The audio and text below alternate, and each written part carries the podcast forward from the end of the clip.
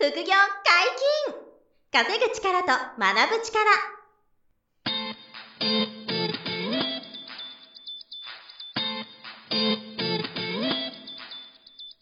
この番組は稼げるようになりたいを叶える副業アカデミーの提供でお送りいたします。副業アカデミーはあなたが副業で稼げる状態になることにコミットしたスクール。初級コースから上級コースまでさまざまなジャンルの副業ノウハウを学んでいただけます詳しくは「副業アカデミー」で検索くださいこんにちは、小林正宏です。山本博です。よろしくお願いしはい、ます。よろしくお願いします。本日は二人でお送りしますが、はい何のお話でしょうか？はい。えーもし過去の自分にアドバイスをするなら、なるほど。というテーマはいはいはいでお届けしようかなと思います。これあの、以前ね、ツイッターでつぶやいたんですよ。はい。で、あの、ある程度反応良かったと言いますか。はいなんで、えーっとね、1、2、3、4、5、6、7、8個。8個。箇条書きで書いてみたんですねなるほど。で、これを伝えていこうと思っていて。で過去の自分っていうのは、その、いくつぐらいのうん小林さんに？あ、これね、この時のた当時の、あの、ターゲットははい自分の25歳、26歳の頃。なるほど。じゃあ、社会人になって、まあ、2、3年働いて、うん。そうです。その時そうです。で、もうちょっと細かく言うと、僕がちょうど25、6の時に転職をして、はい。転職をきっかけに今後の人生どうなるかなって考え始めて、うんうんうんプラスお金の不安に気づいて、副業を始めるって決めた頃。なるほど。これが25、6歳の頃だったんで、はいはいはいで、今僕38歳なんですけど、まあ12年前かも。はいはいはい13年前とか12年前の僕に、うん。えーアドバイスをするならっていうことですね。はいはい。なんで、まあそういう、まさにその時の方とかも多いでしょうし、はっきり年齢は関係ないんで、うん今何か新しくあの踏み出そうと挑戦しようかなとか、例えば副業やろうかなと思ってるはいはいはい皆さんには、ぜひ、このアドバイスを参考にしていただきたいなと思うんですね。ということで、ちょっと一つずつ説明していきます。はいまず、えーその辛い経験は貴重な財産になる。うんっていうのが一つ目。で、これは、あの、まあ皆さんいろんな人生を生きていらっしゃると思うんで、はい。えー当たり前ですけど、辛い経験は誰しもがあると。あるでしょうねまあない人いないじゃないですか。で、辛い経験はいっぱいありますし、今後、うん。何か新しい挑戦をすれば、はい。間違いなく辛い経験が来ると。まあ、そうですよね誰にとっても。うん。なんで、この辛い経験をすると、人は嫌ですから、うん。そうすると、まあ逃げたいし、はい行動が止まるんだけはいはいはいはいど、そこで行動を止めずにうん。頑張った人は、うん。えーその辛い経験がむしろ貴重な財産になるうん。うん。ということがね、まあ、ほぼ100%と言っていいと思いますね。はい僕の経験上。なるほど。あの辛かった経験が今公約だったなっていうこととか、はいはいはい。あの時この辛い経験をしたから、うん今同じことが起こりそうだから対策打とうとかね、うんこうやってあの、プラスにできたり改善して備えられたりできるようになったんで、はい。その辛い経験をしてる最中って本当に嫌じゃないですか。はい。逃げ出したくなりますけど、そこで逃げ出さないように、その今この経験がやがて貴重な財産になるんだって、えー思っておいてほしい。ということが、えー一つ目の、まあ、アドバイスとしてあはい。るかなと。はいまあ、と言ってもね、その当時、その瞬間はものすごい辛いですから、まあそうですねのそうそう、簡単にこれをね、ずずっと忘れないでいるのは大変なんですけどね。はいただ、まあ皆さんあると思うんですよ。振り返ってみたら。うん。あの経験、本当よかったな、みたいな。はい。あの当時は死ぬほど逃げたかったけど、みたいなうんことのね、連続なんですけど、はいそれを積み重ねてる人ほど、あの、よりこう、ゆ豊かな人生を生きてる、いけるので、はい。辛い経験はそういうふうに捉えてくださいっていうのが一つ目ですね。なるほど。で、二つ目はよく言われますけど、はい。失敗はうん成功するためのプロセスだ。うん。そうですね。で、えーみんな成功するためにえー努力していくんですけど、はいまあそのプロセスで、まあさっきの辛い経験もその一つですけど、うん失敗するんですよね。はい。うまくいかないとか、うん。えーお金がなくなったとか、うんうん人から嫌なこと言われたとか、はい。あの、すごいこう、失敗するケースって増えてくるんですよ。で、まあ、さっきと重なりますけど、えー失敗すると、もう、辛い経験なんで、うんやっぱり足が止まれるはいん。ですよ。うんもう嫌だとか、うん全然あの人の言った通りになんねえじゃん、うんみたいなことになるから、えー足が止まるけど、まあ、ほとんど成功していく人っていうのは、うんえーその失敗をプロセスにして、はいはい。最後成功していくので、なるほどなるほどその過程にあると、はい成功するためのプロセスに失敗がセットになってますと。うん、なるほど。いうことは必ず、えその、うん覚えておいてくださいとうん。いうのが、まあ、二つ目の考え方ですね。その、トーマス・エジソン、お電球を発明した。はい。あの方が言ってる、その名言があるんですけど、お失敗ではない。うまくいかない1万通りの方法を発見したんだと。なるほど。まさにその通りですね。で、この方法ではうまくいかないというのが分かったから成功に近づいたという、いや、もう素そ晴らしい。の、鬼のモチベーションを持ってたと。さすがエジソンさん。1万回の失敗は成功するためのプロセスだったから、はいはいはい。成功しないこの方法が分かってきたと。そうです。ねだから次のその1万1回目をやるんだということですよね。その、電球を作るときうに、ん。2000個試したらしいです。あの中のフィラメントっていう。おー形をですかね。フィラメントの形とそうそうそうそう。あの、電球の中に入ってる2000パターン光るやつ試したそうです。で、やっぱり、失敗は積極的にしていきたいと。うん。なぜならば、それは成功と同じぐらい貴重であると。うん。失敗がなければ何が最適かわからないだろうと。もう100%その通りですね。いや、もうその通りでしかないですね。はいはいはい。うんだからまあそのマインドなんですよね、うん成功する人っていうのは。だから失敗がむしろなんていうんですか、手応えというかね、はいはいはい快感にすらなっていくっていうことだと思うんですけどね。まあなので、まあ二つ目はその失敗を成功するためのプロセスということです。で、今あの辛い経験が貴重な財産になるということを、失敗を成功するためのプロセスだということをお話ししますけど、はい。まあ三つ目は、まあそういう理由だから、うん。常に挑戦し続けなさいというのが三つ目です。はいはい。まあ、常に挑戦し続けるって結構あの、なんてストイックなんですけど、うんまあ今のエジソンさんの話ですよね。うん挑戦が、なんていうの、えーと止まらないから、やがて実を結ぶだけって言いますかね。だからとにかくその挑戦し続けるっていうことを、まあ僕の、過去の僕にアドバイスしたいなっていうのが、うんあの、まあすごくあります。はい。三つ目です、それが。で、四つ目は、えー行動の先に今の自分には見えない未来があるよっていうのが四つ目のアドバイス。ほ。えー、まあ、堀間山本さんにはね、何度も聞いてもらってますけど、はいあの、今その行動した先って、はい。どんな結果が出るかとか、うんあとその結果を得た自分が、どんな景色を見られるかとか、うんまあ、どんな視座になるかっていうことって、やっぱりわからないんですよわからないですよね、ね。そら。全くわからないんですよ。その立場に立たないと。そうなんですよ、はいその立場になってみないとわからない。けど、確実に言えるのは、その、今自分が行動したり挑戦した先に何か小さな結果が出たら、その先はうん今思ってないワクワクする未来が必ず待ってますはい。ということ。で、それを本当に想定もできてないようなことをやれるようになったり、はい。やりたくなったりうん。するっていうのが、まあ、そもそもそういうもんだっていうことを行動している最中も知っといてほしいんですよね。なるほど。そうすると、あの、ワクワク、期待値を持って、目の前の行動がうんこう続けられる、まあ一つの、なんていうの、パワーになる。うーん。でもその受験勉強の時に、そういう気持ちありましたよね。この大学に合格したらとか、この高校に合格したらっていうのを想像しながら受験勉強をしてた。ここの学校に入れたらどんなキャンパスライフだろう、みたいなね。そうですよ。でも入ってみないと見えないから。見えないですねどんな。友達とね、はい知り合うかもわかんないし。僕、高校が、女性が、うん女の子はがい。7割、男3割女の性が多い。多い学校に入りたくて、あ、入ったそうあ 受験の時に、これはどんな学園生活が待ってるんだろうと。動機が不純みたいな。でもそういうことですよね。えそうです、そうです、そうです。ここ入れたらどんなワクワク未来がそうですよ。待ってんだと。ただの実際とはもう全然違いましたけどね。全然違った。はいあー実際の方がやっぱり、クラスのやっぱ 7割女性なんですよ。学学部で。すごい、それ。そんな学校にあの入った経験がないです本当どんな世界だろうイメージつかないですけどね。でもそれが、あの、パワーになる。まあその受験に臨むモチベーションになる。モチベーションになりまあ、わけですよね不純かもしれないですけど、その当時の山本少年は。ただ、その副業の時とかも、うんその頑張る時うに、ん。その収入が例えば、10万円増えたらとか考えると、やっぱ結構ワクワクすると思うんですいや、よ。絶対しますよね。家族には5万円でなんか美味しいもの食べに行ったりとか、うん。いう家族サービスもできるし、自分のお小遣いがこれぐらい増えたら、ああの、買いたかったけど買えなかった、うん。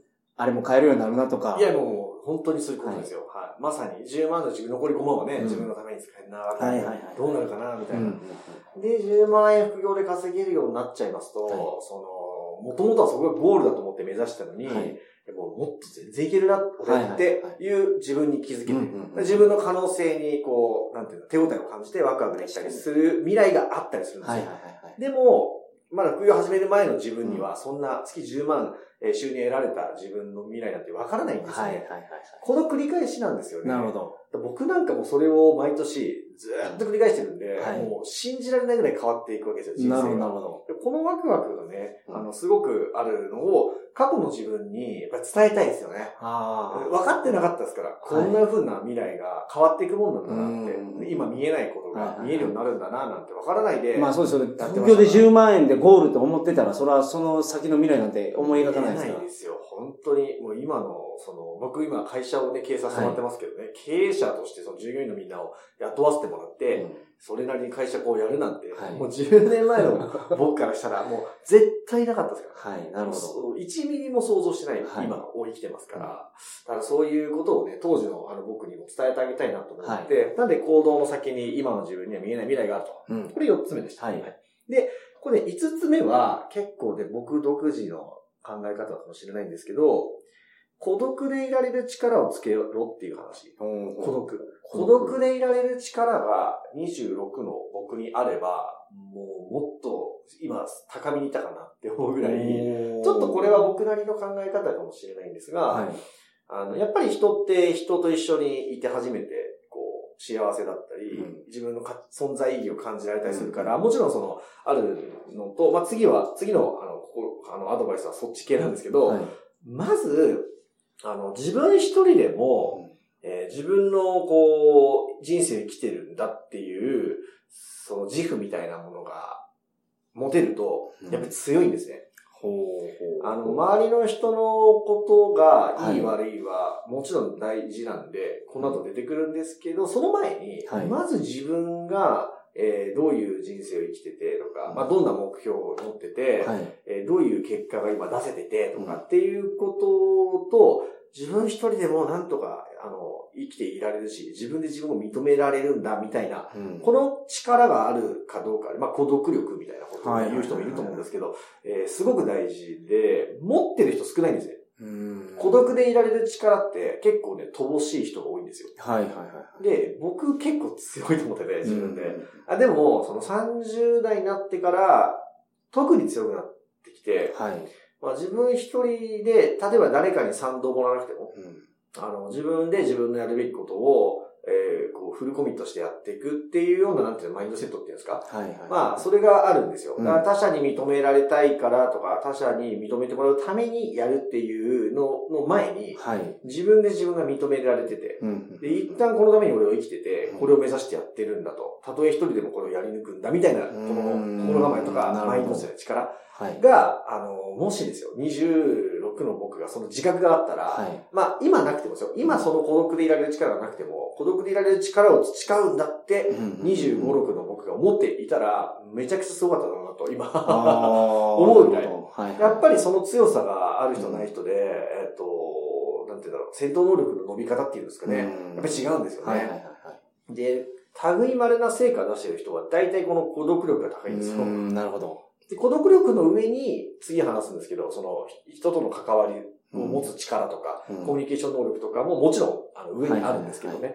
まあでもベースはそれがあると望ましいなっていうのは、ちょっと僕のこのえ自分の経験値から、あの、アドバイス、過去の自分にアドバイスするのはそれがあるんですよね。何かをその形にしようとしたときに、その、みんなでやろうとすると、結構その、心の負担少ないですけど、はい。一人だけでやりきろうとすると、うん強靭な精神力がいると思うんですよ。もうその通りです。はい。で、確かにそれは僕もその、今までの過去の経験で、一人でやろうと思って、結局形にしたいまま諦めてしまったことが結構ありますね。あ、そうですか。はいああ、だからまさに、返ると。まさにそこがだから、あの、すごい難しい力はい。だと思っていて、えだから逆に言えばそこの力が強いほど、あの、なんて言うんでしょうね、自分だけでの結果を出しやすくなってくるし、はいはいはいまあ結果、応援してくれる仲間もうん増えてきてくれる傾向にあると思うんですよね。なるほど。だから、まあ、個人差もありますし、あの、目指すスケールによるんですけどね。はいはいただ、やっぱり根幹にうん。孤独でもやれる力っていうんですか、がある人、まあ、その後のは展開、発展性は高いので、うんだから気づけたその時からなるべく磨いてほしいんですよ。なるほど。あの、今すぐ孤独でいられる力がない人とかね、はいある程度ある人、高い人、あの差があると思うんで、まあ自分どうかなって皆さんリスナーさん思ってもらって、はい。一旦それを考えていただけるといいかなと思いますね。なるほど。はい。で、まあ、ただ、一生孤独でいろってわけじゃないし、はい。孤独力が高ければ、あの、成功するとか幸せになるっていうことを言ってるわけじゃなくて、はい次のちょっとアドバイスは、あの、孤独でいられる力はつけたはいいんだけど、はい。でも、ついてきてくれる仲間を大切にしようと。これもやっぱり、あの、同じぐらい大事で、はい。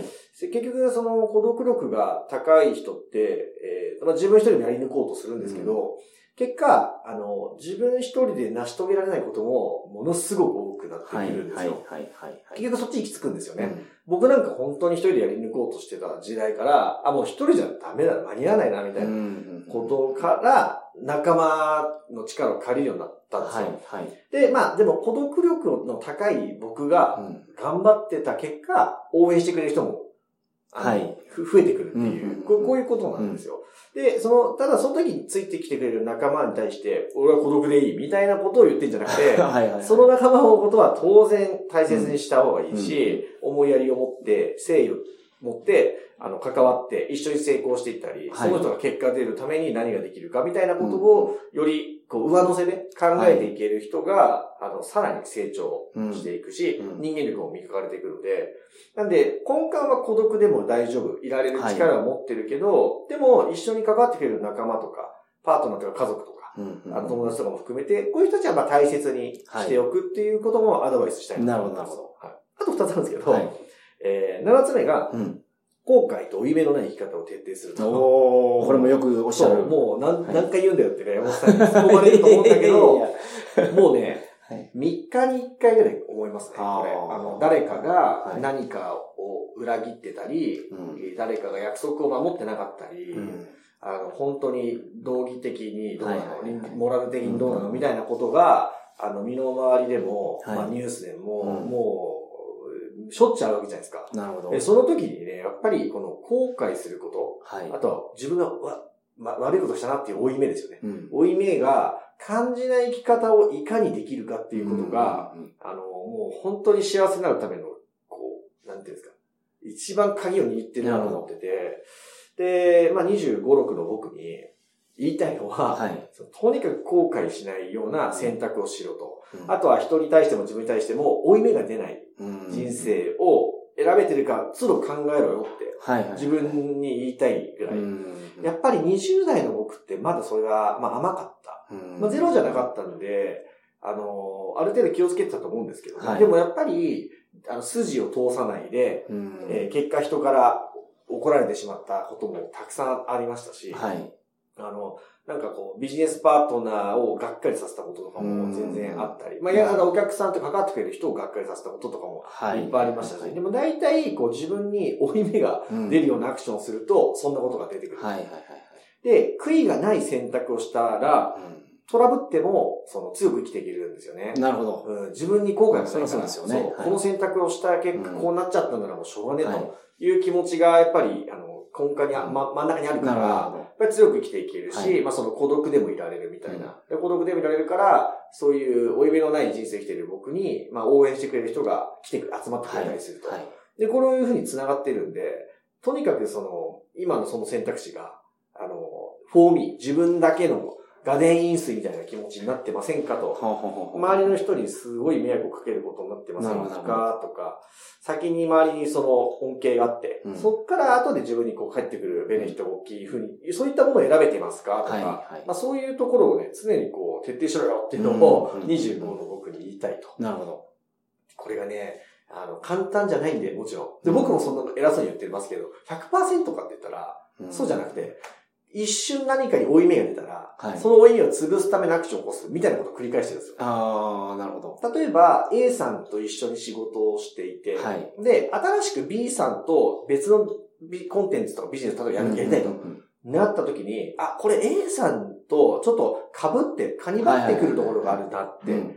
なったら、この B さんとやろうとした瞬間に負い目が出るんですよ。はいはいはいはい。あ、これ A さんに対しての負い目だと。うんそしたら A さんに筋を通すアクションが、ああ、なるほど。必要なんですよはいはいはい。ここでひよったり、うんあの、うん隠そうって思うと、後悔する負い目の人生が始まるんですよ。はいはいはい。いや、これ、こういう理由だから A さんに筋通してこうやって話して、OK もらえるかどうかはまず話そうと。うんで、もし、あの、ちょっと悩ましいところがあれば、えーどういう妥協点だったら、あの、B さんと一緒に何かできるかという話を A さんとしようって決めて、筋通して、落としどころとかそれで見つけてから B さんと始めるみたいなね。はいはいはい。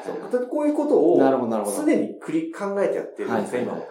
で、それって20代の僕は全くできてなかったから、本当にあの自分の結果を求めすぎて、周りのこと考えないでやってて、で、結果後で後悔するみたいなことを繰り返したんで、そういうことが、あの、ないようにアドバイスしたいなっていうのが、うんこの、後悔と負い目のない生き方を徹底すること。なるほど。まあ、難しいんですけどね。はい。じゃそのその例は分かりやすいですね、すごく。ああ、そうですけど、よくありません？でも、山本さんもね、か経営者さんなんで、はいはいはい。あの、めちゃめちゃ多いと思いますけど、でもその筋を通すってことをやっとかないと、うんその、まあ、単発の仕事であったとしても、うんなんか遺恨が残ると思いますからね。その後の、そのビジネスになんか影響があると思います。うん。で、なんか僕が逆に、あの、自分がそういうふうに生きてると、はい。あの、された時にね、はいすごく感じるんですよ。はい。あ、この人は、あの、そういう負い目を作り続けちゃってる人生生きてんな、みたいな。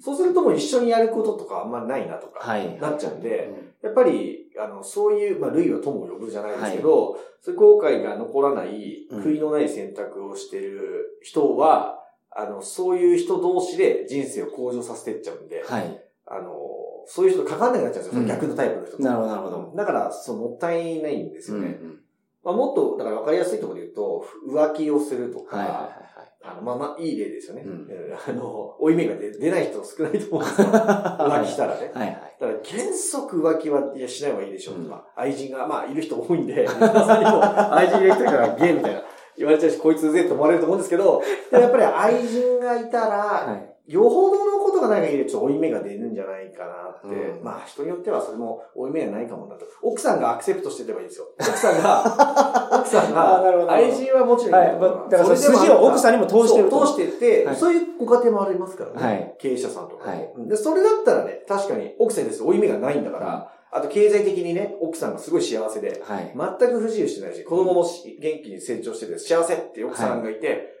愛人も一人二人いるわ、あなただって、はい奥さんがもし言ってくれてればはいいいんですよ。ただ、あの浮気されたら絶対許さないみたいな奥様がいるのに、こそこそと愛人作ってたら、これはまあ僕の中では負い目のある人生。どっかで爆発しますよね。うん。だから芸能人の人もそれでね、あの爆発しちゃう、炎上しちゃうじゃないですか。まあそうよね。はいはい。だから、あの、負い目があるんですよ。うんそういう生き方は。そうならないっていう。なんかすみません。話がちょっと、あの展開しすぎて、賛否両論今あると思うんですけど、はいでも、本当それを大事に生きてるし、あの、過去の自分にそれを言いたいということ。で、なるほど。8個目最後、これ終わりますね。はい。もう、これもね、108回ぐらいも言ってますけど、煩悩の数と同じ数だけ。ちょっと同じ言ってるんで、リスナーさんもしつけよって思うと思うんですけど、はいコツコツがコツ。それ、それは、もう言う前にもう分かった。青さんも言う前に分かった。けど、それは本当にそうですよね。もう名言やと思いますけど。コツコツやコツはは25の僕はまだ分かってないですからね。だから今からコツコツやコツだぞ、うんお前と。もうとにかく、あの、さっき言ってたような辛い経験とか、うんまあ失敗があるとか、はいはあの、その、すべていろんなことがあるけど、えーコツコツやれれば勝つからってはいいう話をもう25の僕に伝えたいなと。うん。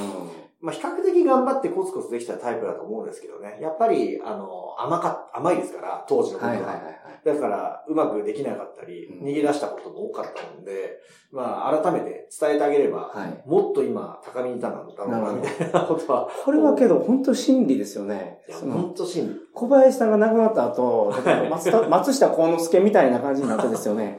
その番組ができたとするじゃないですか。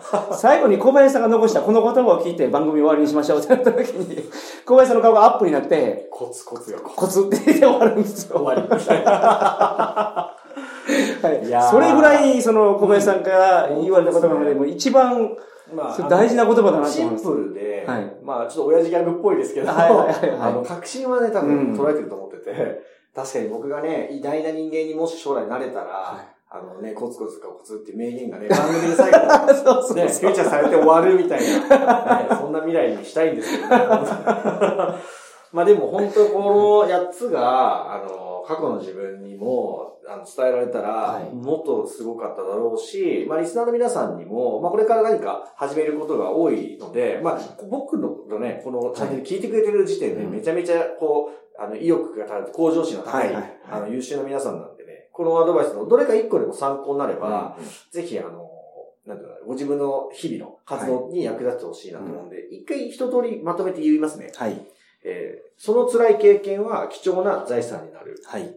えー失敗は成功するためのプロセス。はい。だから、常に挑戦し続けろ。うん。えー行動の先に今の自分には見えない未来がある。はい。孤独でいられる力をつけろ。うんでも、ついてきてくれる仲間を大切に。はい。えー後悔と負い目のない生き方を徹底すること。そして、コツコツがコツ。うん。この8個ね。なるほど。これが皆さんに、うんあの、役に立つんじゃないかうんと。確かに。過去に、ね、そう思いますね出てきた話を重ねて言ってるのもあるんですけどね。まあその、これ副業に限らずだと思いますけど、まあ副業の話をするのしても、どのジャンルの副業であっても、これはその通りです。大事なやつですね。はい。もうおっしゃる通り、副業だけじゃないですから。はい人間関係とか、まあ健康とか、うん自分のなんかスキルとかね、技術とか知識とか、うんまあ、あとは、なんだ、に、あの、その、に人との関係の作り方とかも全部これを大事にしてほしいなと思いますよね。まあ、その先に、その、まあ、皆さん価値観それぞれですけど、まあ、基本的にこう幸せな人生にするために皆さん生きてるわけで、はい。そのためにこの辺の考え方が、まあ、ある意味僕の中ではマストうん。だと思って、これどっかおざなりすると、地雷がバーって爆発して、苦しい思いをすると。まあでもね、もうちょっと言うと、その失敗したことも、そのさっきの成功のプロセスにあるということですから、はたとえそれでね、何か置いたがあったり、失敗したりね、負い目が出ても、後悔することが出ても、そこからもう一回、このお話のマインドセットで。望み直してもらえば、まはいた幸せに近づいていくという。確かに。はい。ということなんで、基本的にポジティブでいいんですけどね、うん常に。まあ、これが過去の自分と、あとはこれからね、調節で皆さんはいの参考になればいいなという話でした、はい、ありがとうございます。副業解禁稼ぐ力と学ぶ力、そろそろお別れのお時間です。お相手は小林正宏と、山本博史でした。さよなら。それがこの番組では皆様からのご質問を大募集しております。副業に関する疑問、質問など、副業アカデミーウェブサイト、ポッドキャストページ内のメールフォームよりお送りくださいませ。